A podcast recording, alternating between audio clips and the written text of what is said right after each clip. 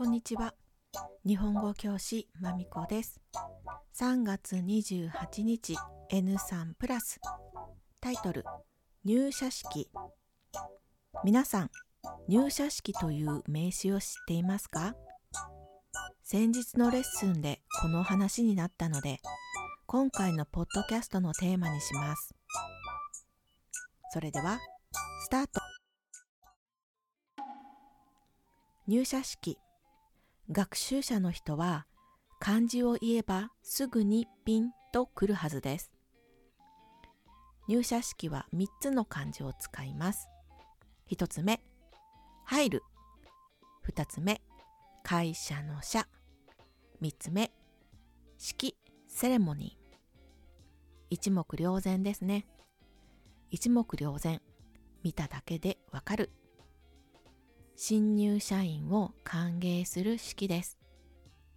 新入社員はニューエンプロイーです。中途入社の場合は時期が様々ですので式は行われません。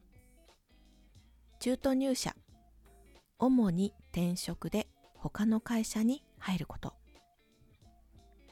日本では入社するとき一般的に入社式が行われます。だいたい4月1日に行われます。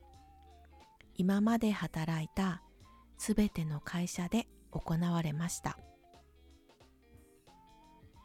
まずは入社式をする目的。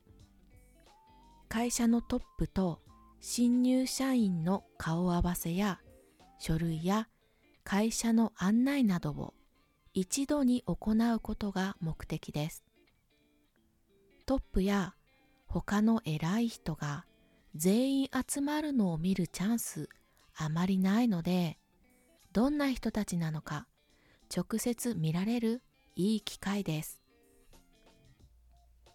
次に何をするか気になりますよね。会社によって違いますが、一般的にはトップの挨拶、スピーチ、だいたい10分から長い人の場合は30分。次、事例授与。次、役員紹介。次、新入社員スピーチ。最後、記念撮影です。だいたい1時間から2時間ぐらいでしょう。事例は会社から社員への公式なお知らせです。授与は目上の人から目下の人に与えるという意味です。事例は新入社員一人一人または会社の大きさによっては新入社員代表に対して事例が交付されます。事例を受けることで今日からここの企業の一員になった実感が湧くと言われています。新入社員のスピーチは会社によってあったりなかったりです。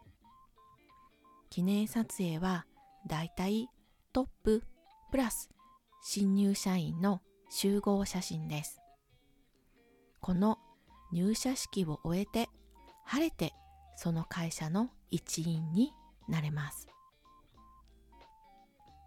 最後に個性のある入社式を2つ紹介します。1つ目、靴磨き入社式。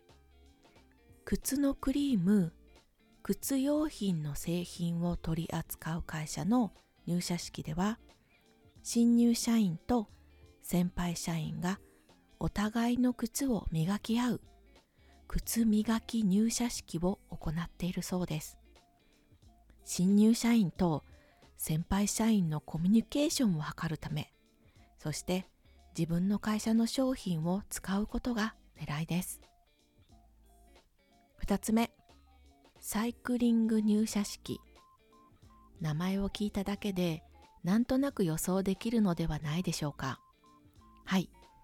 自転車の搬入、販売などを行う会社で入社式を行った後、スーツからサイクリングウェアに着替えて先輩社員と一緒に80キロのコースをサイクリングするという式です。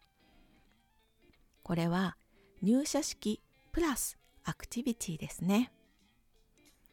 一つ目と二つ目の共通点は社員の絆を深める、そして自社商品を知るですね。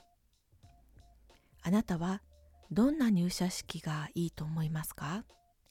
いやいや、そもそも入社式はいらないよと思いましたか？お友達と話してみてくださいね。今日はここまで。終わり